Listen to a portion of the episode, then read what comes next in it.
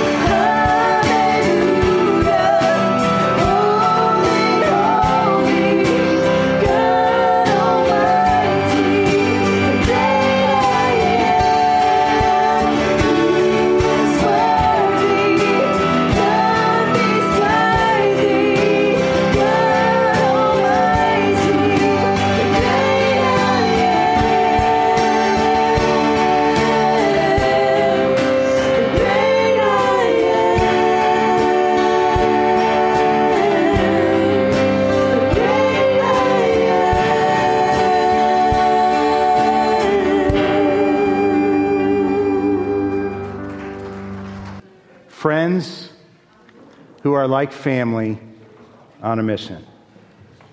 That's the church. We talked kind of about the mission last week, about the boats that we're in, about the things that we're called to, the people that are in our lives and what we're supposed to do. Today we want to look at, though, the friendship and the family and the relational aspect. I am not overly relational.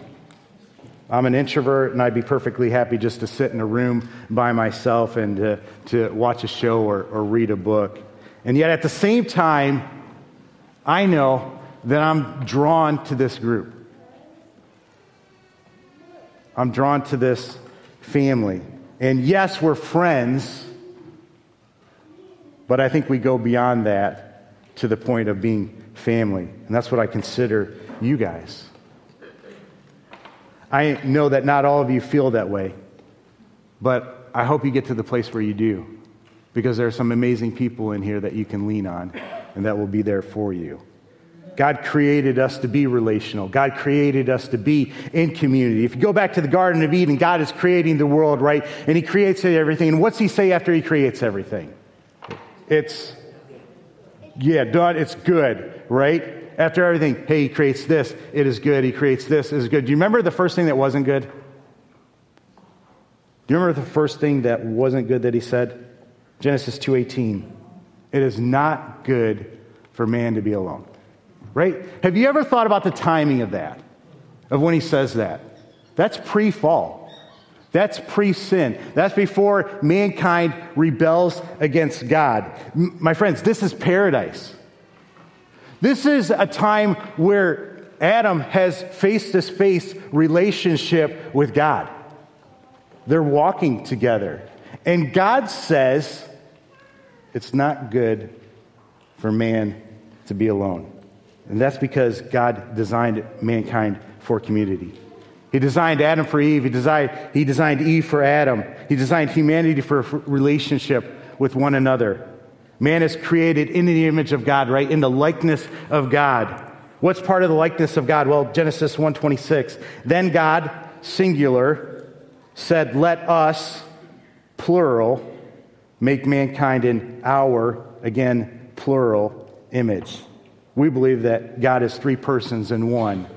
We believe that God is in relationship with the different persons in the Trinity, the Father, the Son, the Holy Spirit. And so when we're made in his image, one way that means is that we are also created with this desire for relationship by the God who exists in his nature in relationship.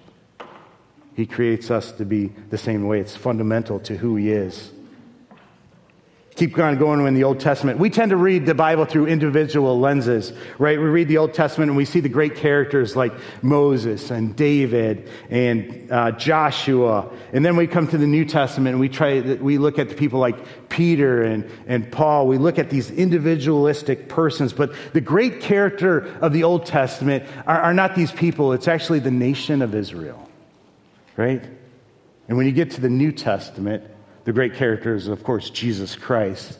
But what does Jesus Christ set up? He sets up the church. He sets up community. And his desires to dwell with that community. Yes, God forms individuals, but he creates us for community. That's what he set up, right? A nation, he gives 10 commandments. The first 4 commandments are all about our relationship with God, right? And the last 6, though, commandments are what? All about our relationship with each other in community. In the New Testament, we see a people group coming together in all these little different areas, forming these communities, these families, and they're working together what? They're working together to carry out the mission that he's called us to. And that's us today, a community of believers. That's what Jesus starts, right? The first thing that Jesus did in Mark's gospel, after announcing that the kingdom of God is drawing near, the first thing he does, he calls people to himself. He calls people to community, to relationship. Andrew, Peter, James, John, right?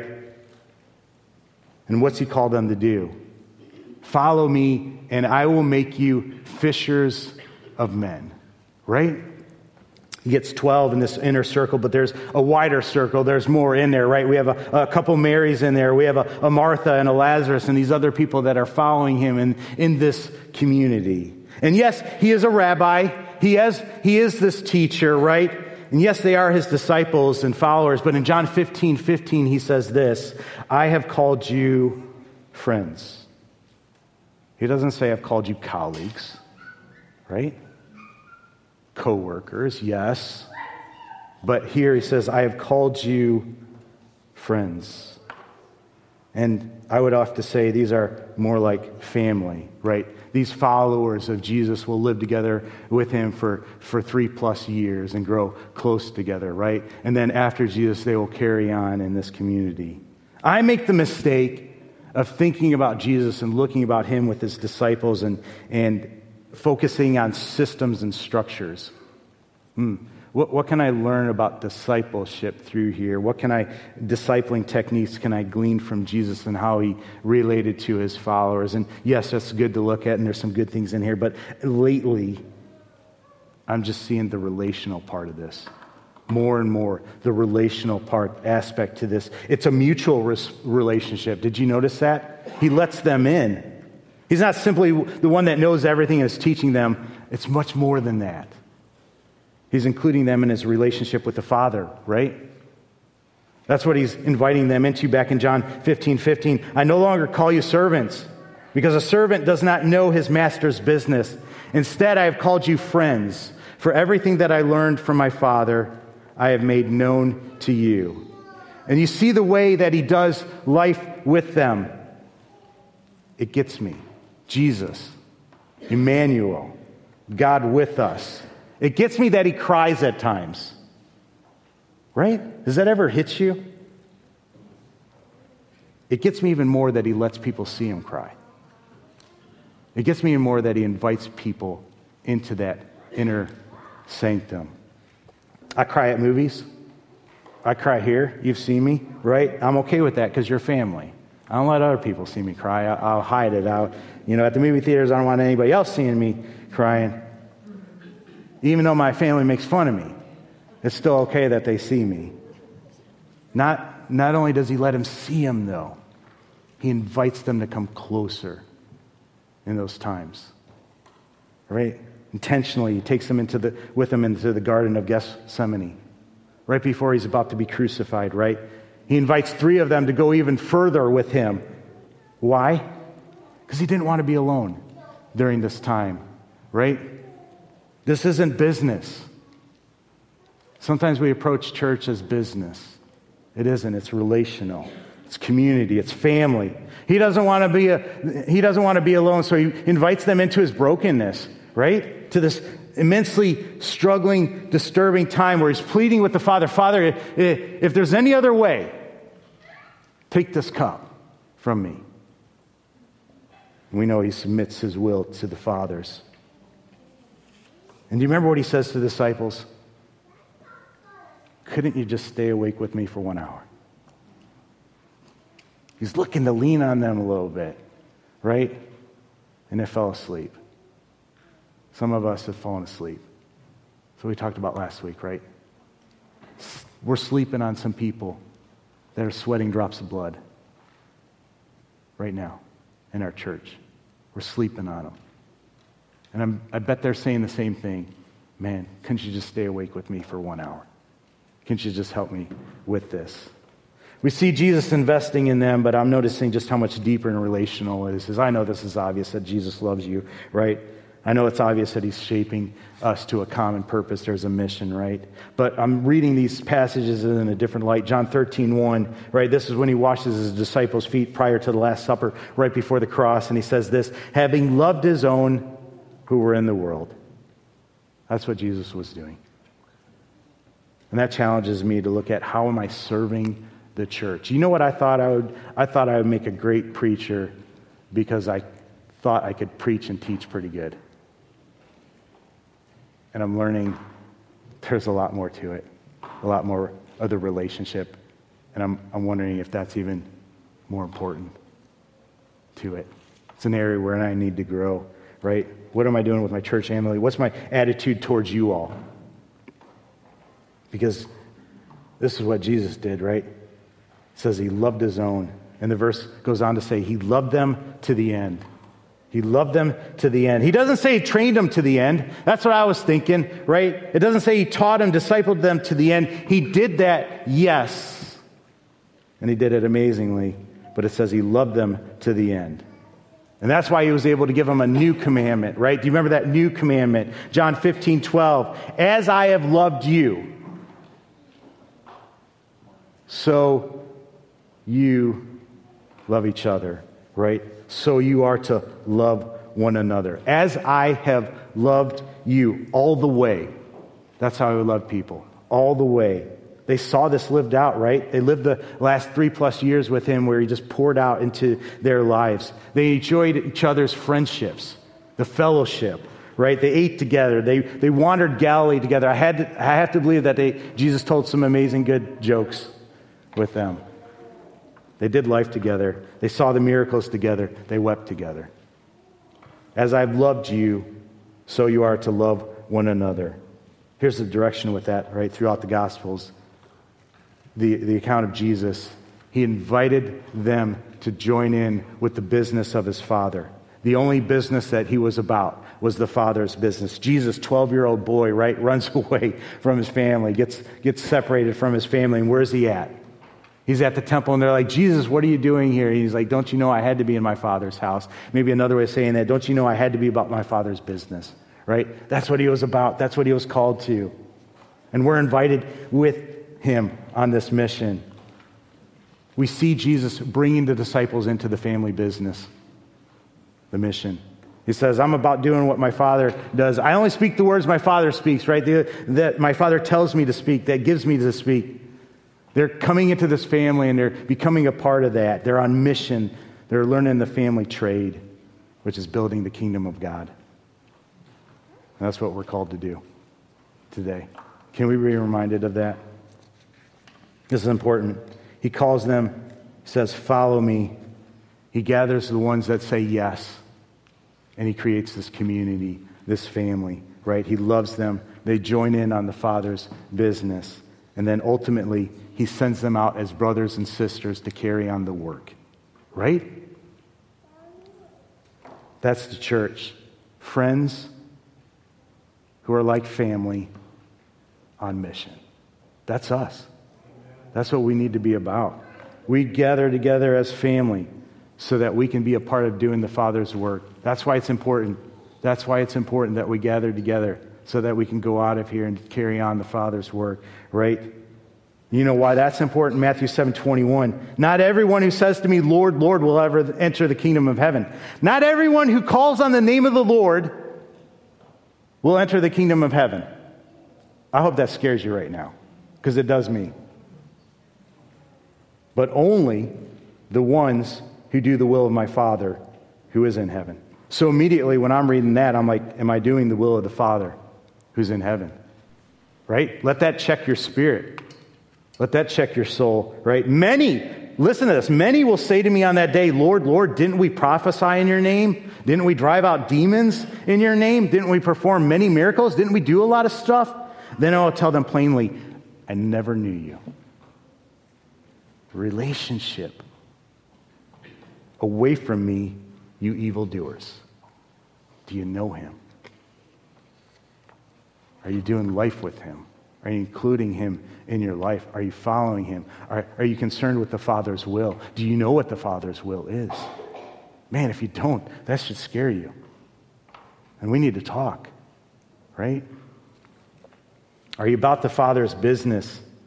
Or you just come into a building called church and you don't really care? I don't know. Many, he says. Are you participating in building the Father's kingdom? Are you only focused in on your own? Are you involved? Are you serving? Are you supporting? Right? I don't want any one of you to hear, away from me, I never knew you. I don't want you. That would break my heart. Like, I'm inviting you here to church. I want you to come to church. I want you to be a part of this family. And it's not out of anything but just a concern, right? I want you to get it. I want you to know the Lord, your Lord. I want you to know him in a way that changes your heart, that flips your life upside down, right? Because that's what he did with me. I'm not here about anything else. I just want you to experience it. I want you to experience an amazing family that loves you. Amen. Gospel of John, John 20:21.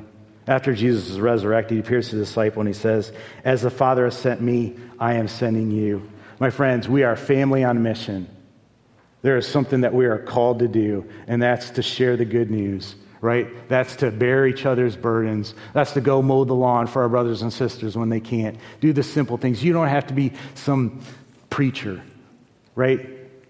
God's not calling everybody to do that, but what is God calling you to do? What is God laying on your heart to do?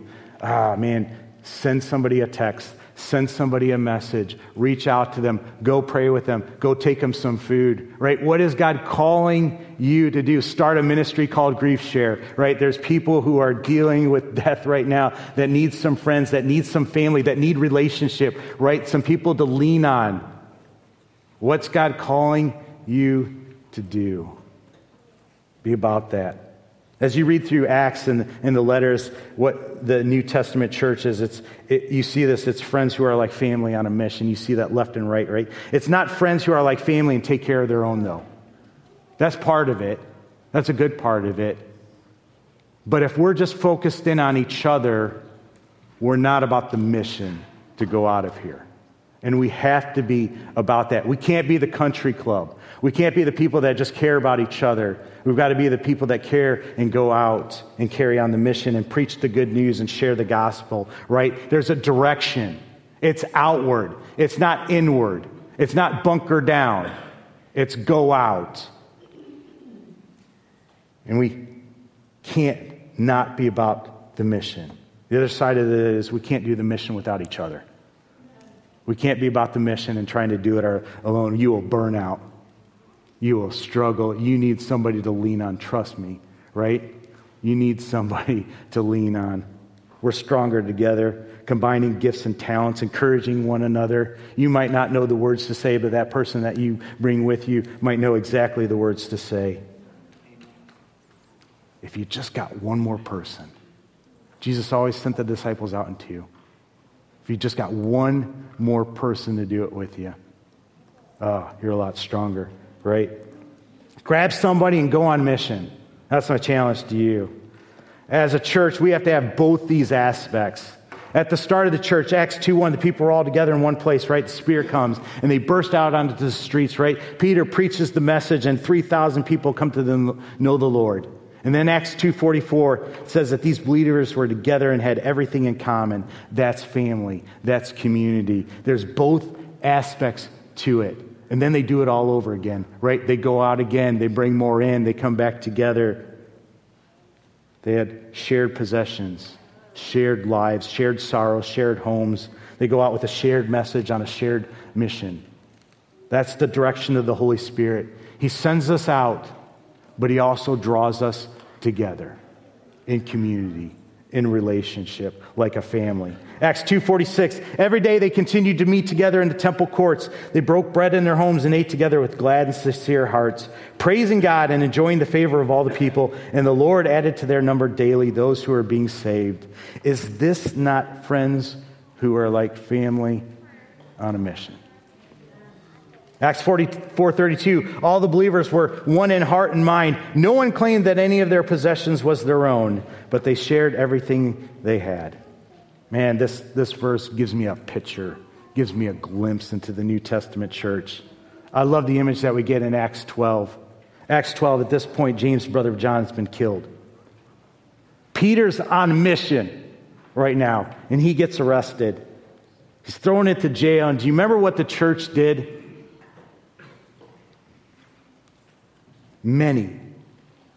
Many gathered to pray, right? They went to somebody's house. They gathered to pray for Peter. And I just want to read you part of this passage, Acts 12:12. At this point, an angel has brought Peter out of the jail. Peter doesn't even know what's going on. He's kind of like dazed and confused at this point. He thinks he's kind of still asleep, that this isn't really happening here. All right, but check this out. Verse 12. When this had dawned on him, when he finally realized, he went to the house of Mary, the mother of John, also called Mark, where many people had gathered and were praying. Peter knocked at the outer entrance, and a servant named Rhoda came and answered the door. When she recognized Peter's voice, she was so overjoyed she ran back without opening it and exclaimed, "Peter's at the door!" "You're out of your mind," they told her. When she kept insisting that it was so, they said it must be his angel.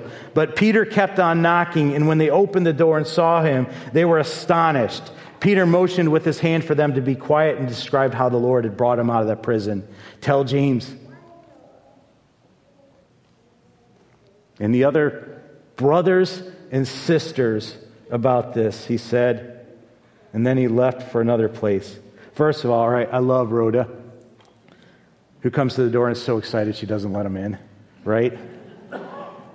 I love the rest of them, how they're like, "You're crazy, woman," right? I love how Peter has to hush him up. "Shh, I just got broke out of jail. Let's not make a big scene about this," right? But most of all, I love that many were gathered to pray for him, right? Sunday nights, August 21st. We're going to start that here, 6 p.m. if you can make it. I want to pray for each other in a deep way. I want us to be able to share the deep things that are on our heart that we can't share in front of everybody like this big group, right? I want us to find some prayer warriors to be with us in this, and I hope to see you there. Acts chapter 20, Paul's en route to Jerusalem. At this point, he knows that he'll never see the Ephesian church again. And he's sailing, and he stops, and he sends for the elders of the church. They come and meet him on a beach, and he gives them one final message. And after he's done speaking to them, it says this, Acts 20:36. When Paul had finished speaking, he knelt down with all of them and prayed. I want to kneel down with some people and pray. They all wept as they embraced him and kissed him. We don't have to do that part, the last part. What grieved them most was a statement that they would never see his face again. Then they accompanied him to the ship. Can you picture this, though? Kneeling down, just embracing some people, saying their goodbyes. This is more than friendship, my friends. This is family. And could you imagine if the Apostle Paul started your church and nurtured it and then told you, "Hey, this is going to be the last time you see me. I'm going to go away." It's deeply relational. I've always thought of Paul as a bit of grizzly guy, fiery guy, right? Doing the missions work, bivocational, enduring all sorts of things. He's tough, right? He confronts people. He tells people off. He doesn't back down.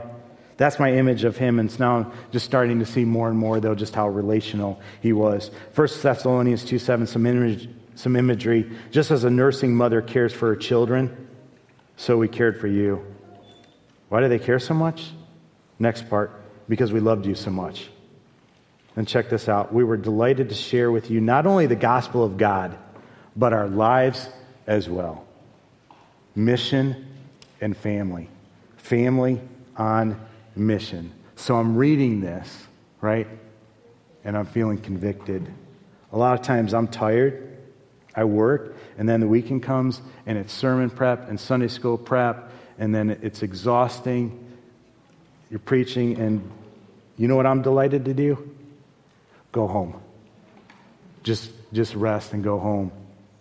But Paul and these people are delighted to share with you not only the gospel, but their lives as well. Are we sharing our lives with each other, right? Surely you remember, brothers and sisters, again, language of family. Our toil and hardship, we worked night and day in order not to be a burden to anyone while we preached the gospel of God to you. And then just a few verses later, Thessalonians 2:11, he says, "For you know that we dealt with each of you as a father deals with his own children, encouraging, comforting, and urging you to live lives worthy of God, who calls you into his kingdom and glory. As a father, is there anything opposite of the 9 to 5 as a father or a mother? That is not a 9 to 5 job, right? And this is the language that he's using. I see why Paul is so fierce when he's dealing with people, right? I know he's passionate about doctrine. I know he's passionate about truth. He's fierce, though, because he genuinely cares for these people. Cares enough to call them out, right? Cares enough to hold them accountable. Cares enough to give them a little bit of a butt whooping.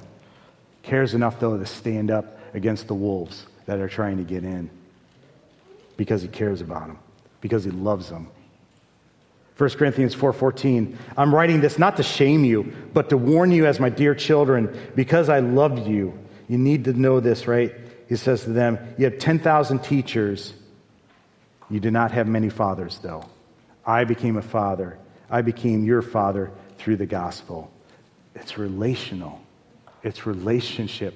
It's family. I know a lot of scripture in here. Believe it or not, I actually cut a lot. But it's important that we see it, that we get a good picture of this. Romans 16 is a list of people he tells to greet. Verse 14, greet Rufus, great name, chosen in the Lord, whose mother has been like a mother to me.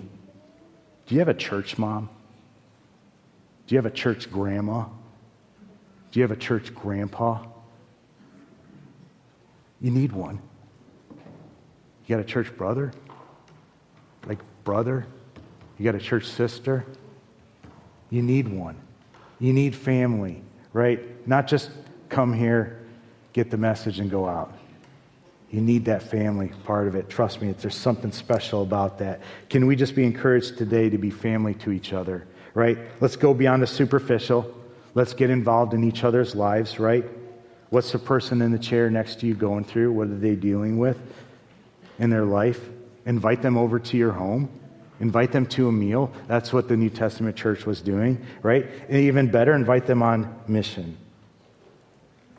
I'm sitting at a restaurant with a person talking about spiritual things, and it dawns on me that this person needs a church family, right? And I'm like, I know the perfect family for you. You got to come and check it out, right? Because I knew that they would embrace this person and love this person. You need that, right? You got some invitation cards right in front of you. Invite somebody to that. Invite somebody to that, right? To be a part of the family, to find a community that will care about them, that will hold them accountable, that will do life with them. Not just go to church. You can go to church anywhere. Get a family, though. That's what I want. You pray for me. Right? You encourage me. You stand by me. Some of you I know would do illegal things for me, right? And we're coming together and going out on mission. And that's what it's about. And that's what every one of us in here can have if you'll do it, if you'll allow it. Romans 15:24, Paul wants to visit some people, and he says, I plan to do so when I go to Spain. I hope to see you while passing through and to have you assist me on the journey there after I've enjoyed your company for a while. After I've enjoyed your company, right? Paul's on mission, though, and it doesn't stop, and he's looking for some people to help out on mission. That's church. Let's visit, enjoy people's company, encourage them, but let's carry on the work. Let's keep going. Friends who are like family on mission. I was thinking about this. Some of you I follow more on Facebook and know more about you through that, but let's go to some softball games, right? And see some people hit some home runs, right? Let's do life with people. Let's get each other's sports schedules and share them and just hang out with some people and do life together and encourage them while we're doing it, right? But let's not stop there. Let's then go out on mission and do that. When we do church this way, there's a cost. It takes longer. It's messier. People get hurt. You invite people in, you will get hurt, right? You know this for Jesus. He did it this way. It cost him, right? Peter denied him. The rest abandoned him. Judas betrayed him, right? Sold him out for money. For Paul, there were these moments where he obviously knew deep pain. John Mark quits on him right during the mission. There's a part in 2 Timothy 4 where Paul's in jail writing to Timothy, asking him to come quick. Timothy, please come quick. Can you bring my cloak, man? I'm cold. Then he says this in verse 16. At my first defense, no one came to my support. Everyone deserted me. My gosh, let that never be us. Right? There's going to be some painful moments in ministry. It's going to be messy, right? But then he says this, may it not be held against them. We don't hold grudges. We forgive. We don't hold grudges. We forgive. We're family. Right? We can't let that get in the way. It's messy. We're going to get hurt. But we don't hold grudges. We forgive. And even if everyone does desert you, I got to keep reading. But the Lord stood at my side and gave me strength so that through me the message might fully be proclaimed and all the Gentiles might hear it. Christ stands besides us. There's a cost to doing church this way. We're going to get hurt, but what's the cost of not doing it? It's too great. Can we strive to give each other a lot of grace, right? And be family. Here's the other thing that we need to remember. I have a lot of admiration for the New Testament church. We read some beautiful passages. We read some about them being together, sharing everything, right? Helping each other. But here's the thing. They weren't perfect. You look at churches in the Bible, there is a lot of dysfunction going on. Check out the letters that are written to them. The Corinthian church, there's a guy sleeping with his mother-in-law. And what's worse is nobody seems to care about that or think it's wrong. They're actually proud of it. There were power struggles. There were doctrinal fights. There were people quitting Christianity because they were getting kicked out of the synagogue. In other words, the cost was too great to be a Christian, and so they bailed, right? There's tons of immorality. There's people suing each other. There's pride. There's a lot of fighting. There's materialism. There's selfishness. And what's interesting, Paul's answer is not, hey, this isn't working, right? His answer is not, well, we should do it a different way. He actually doubles down on it, the way that he's doing it, the family way, the relational way. That's why in 1 Corinthians 13, he teaches the most excellent way is love. 1 John 4:20 says, whoever claims to love God and yet hates a brother or sister is a liar. For whoever does not love their brother or sister whom they have seen cannot love God whom they have not seen. My friends, do not hang on to this hate, this anger, this bitterness that you might have. It will drag you to hell. This church will never be perfect. You will never find a perfect church. The New Testament church wasn't perfect, right? We're going to hurt each other, but let's not give up. Let's be there for each other. Let's extend grace. Let's double down and forgive each other, right? Let's focus more on the mission. You focus on the mission instead of the things that really don't matter, makes it a lot easier. That's what we're called to do. Amen? I need you to be all in on this. I need to be all in on this, right? I love in Acts chapter 6, people are giving the disciples some grief about not taking care of some other people. And what do? They appoint some other people. They appoint some elders in the church to take care of the widows, right? We need to be all in on this. This needs to be our church. Nobody can do everything. Somebody's going to let you down. When somebody lets you down, maybe that's an area where you can step into and you can serve. That's what we're called to do. Be a part of that, right? Let's pray. Father, I thank you for today. Lord, we give you praise for our church family. Lord, help us to be full of grace. Help us to be involved in our friends and our families' lives, Lord. Help us to share burdens. Do not let pride get in the way of that, Lord. lay people on our hearts to visit, to help. Let us not do it on our own. Let us call people to go with us, Lord. Let us remember who we're doing this all for. Father, it's in response to the love that you've shown us. Lord, we want people to experience what we've experienced through knowing you. And that's a life who is wrecked, a life who is changed, a life who is turned upside down. Lord, we no longer are trapped in sin. Lord, and that's what we can offer to other people. Help us to be about sharing the good news. Put somebody in our path that we can do that, Lord. Draw us together and send us out. Lord, help us to be like friends who are family on a great mission, Lord. We love you for this privilege, and we thank you. In your name we pray, Jesus. Amen. Amen. All right, well, speaking of churches and everything like this, now comes the time where we're going to take in some new members. If you are one of the people that have gone through the classes and you are interested in membership, if you'd come and just stand up here and face your church family, we're going to talk about that here real quick. You want to? You can turn in your Bibles to Acts 2:42.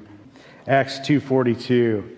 Would you listen to this? They devoted themselves to the apostles' teaching and to the fellowship, to the breaking of bread, and to prayer. Everyone was filled in awe with many wonders and miraculous signs as they were done by the apostles. All the believers were together and had everything in common. Selling their possessions and goods, they gave to anyone as had need. Every day they continued to meet together in the temple courts. They broke bread in their homes and ate together with glad and sincere hearts, praising God and enjoying the favor of all the people. And the Lord added to their number daily those who were being saved. My friends, this is an image of the church, friends who are like family on a mission. And that's what we're inviting you into today. Let this be a picture of us. A few things that I want to point out, and I want to remind all of us that have been through membership and have chosen to do that, right? Let us, number one, be devoted to the Word of God. Amen. Make it a part of your day. Make Bible study a regular part of wrestling with the Word of God. You have Sunday school and you have Wednesday night options that you can go to when you don't understand. You have people that are mature that you can go to with your questions. Be a part of that. You should be in some kind of Bible study throughout the week, right? Number two, be devoted to the fellowship. Make church priority. Make church a priority. I've been listening to other pastors, big mega churches, very famous ones, and they've said things like, when they're doing sermon series, I know that the majority of you will not hear the second part of this series because you're not going to come. That's just the reality of the world that we live in. People are not as committed to church as we once were. There's things that get in the way, work, I get that. There's other things that come up, right? But I want you guys to be committed to that because it's family, right? And You come to be encouraged, but you also come to encourage other people. Number three, be devoted to each other, break bread in homes, do life together, care for each other. Number four, be devoted to praying for each other regularly, praying for this church and for the ministries in this church. Pray for the people in leadership. Pray for your brothers and sisters. Number five, remember the mission. Remember the mission. Remember there is more to this than just meeting together. We are being sent out. There's a call on our lives. I pray that you financially support it. I pray that you support it with your gifts and with your talents. I pray that you sacrifice to support it. Amen? All right. Dearly beloved, the privileges and blessings that we have in community together in the Church of Jesus Christ are sacred and precious. There is in it such hallowed fellowship, care, and counsel that isn't known apart from the family of God. There is the godly pastoral care, with the teaching of the word, and the inspiration of corporate worship. Together, we can collectively accomplish what we can't otherwise do by ourselves. The church is God's plan to continue the ministry of Jesus Christ, and that's what you're being called to do. Today, I would ask you to affirm the doctrines and practices of this church. Number one, we believe in God, the Father, Son, and Holy Spirit. We believe that we are human beings born in sin, that we choose to sin, that we are in need of the work of forgiveness through Jesus Christ and the new birth by the Holy Spirit. And after that, there is growth that is expected. There is a deeper work of heart cleansing or entire sanctification through the infilling of the Holy Spirit. And that to each of these works of grace, the Holy Spirit gives witness. We believe that our Lord will return, the dead shall rise, and there shall come to final judgment with its rewards or punishments. Do you heartily believe these truths? If so, answer, I do. Do you heartily believe, because that sounded not hardly. Do you heartily believe these truths? If so, answer, I do. I do. Thank you. Do you acknowledge Jesus Christ as your Lord and Savior? And do you believe that He saves you now? If so, answer, I do. I do. Do you desire to unite with this church family and be on mission with us? If you do, say, I do. I do. Do you commit to the mission of building the kingdom, sharing the good news, and discipling the nations? If so, say, I do. I do. Last question. Will you follow Jesus Christ in whatever He asks of you? If so, say, I do. Well, it is my privilege to welcome you into the church as members. More than that, though, I already considered you brothers and sisters, but now it's kind of official. And I'm excited to be on mission with each and every one of you, with your gifts, with your talents. May we follow Jesus Christ in all that He calls us to do, every one of us in here, right? I pray we give each other a lot of grace, that we hold each other accountable, that we support each other, that we carry burdens, right? And that we're faithful until either we die or Christ calls us home. Amen? Amen. Can we give these guys a round of applause?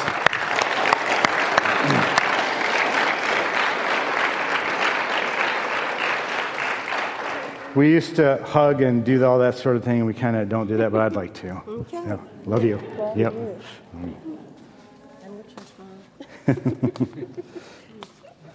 Man. Love you. Welcome. God bless. God bless, yes. Andrew, buddy, welcome. Love you. Arda, welcome. Love you. Lydia, definitely love you, right? Love you. Proud of you. Aaron, love you. Glad you're here. And Kate or Caitlin? Love you too. All right. Can we give them one formal round of applause? All right. You can be seated.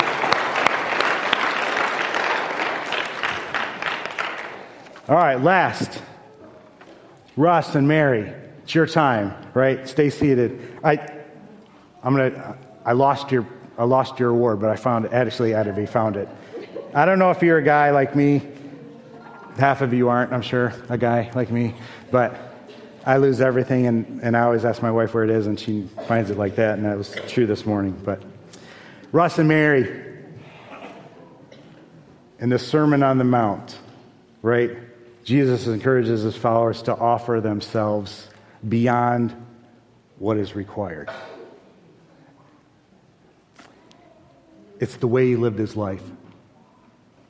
It's the way He modeled for us. If He says, if somebody forces you to go 1 mile with them, go 2. Go beyond what's expected. We're called to do that. We're called to do more than what's just expected with us. Why? Because it's for the Lord that we do it, right? It is the Lord Christ you are serving. Colossians 3:24.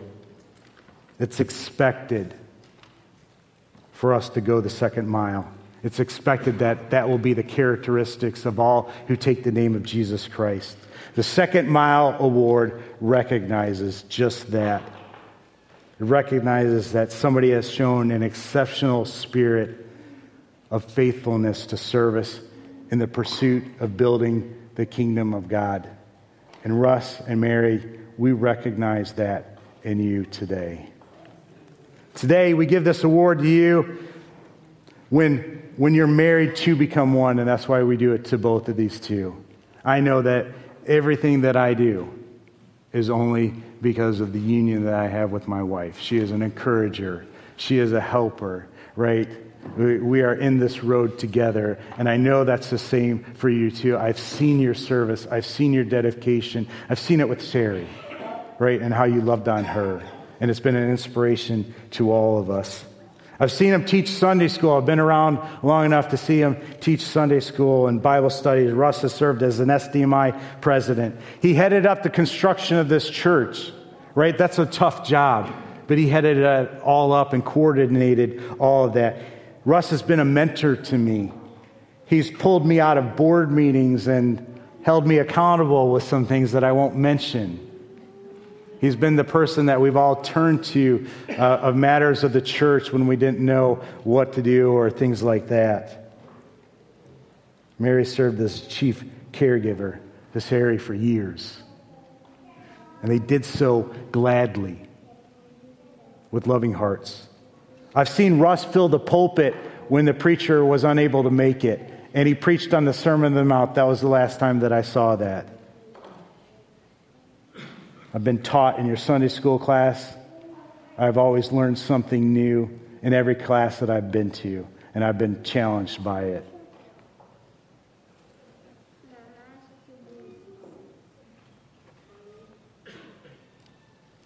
Here's what I admire most, though. Your hearts. You would think Russ, being a little bit older on the church board, might not be aligned to things of teens. I remember being the youth pastor here.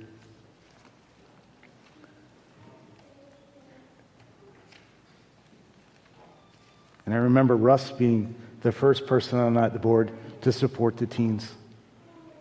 I remember Russ crying for the teens, even when other people on the board didn't want to do that.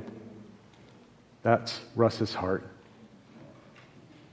I'm sure Russ would and Mary would prefer hymns and everything like that, but it's not about them. It's about reaching the lost. They've done this phenomenally. And we give you applause, and we thank God for being a part of this church and leading the way. Amen? Can we give them a round of applause?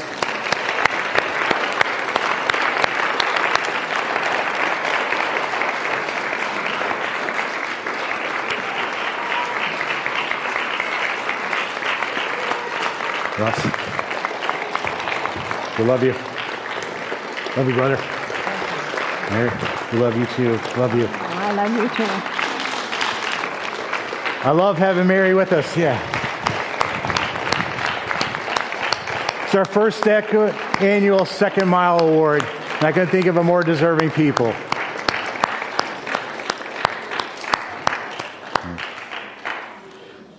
Thank you for being those role models to us. Thank you for being a mentor. Thank you for your example.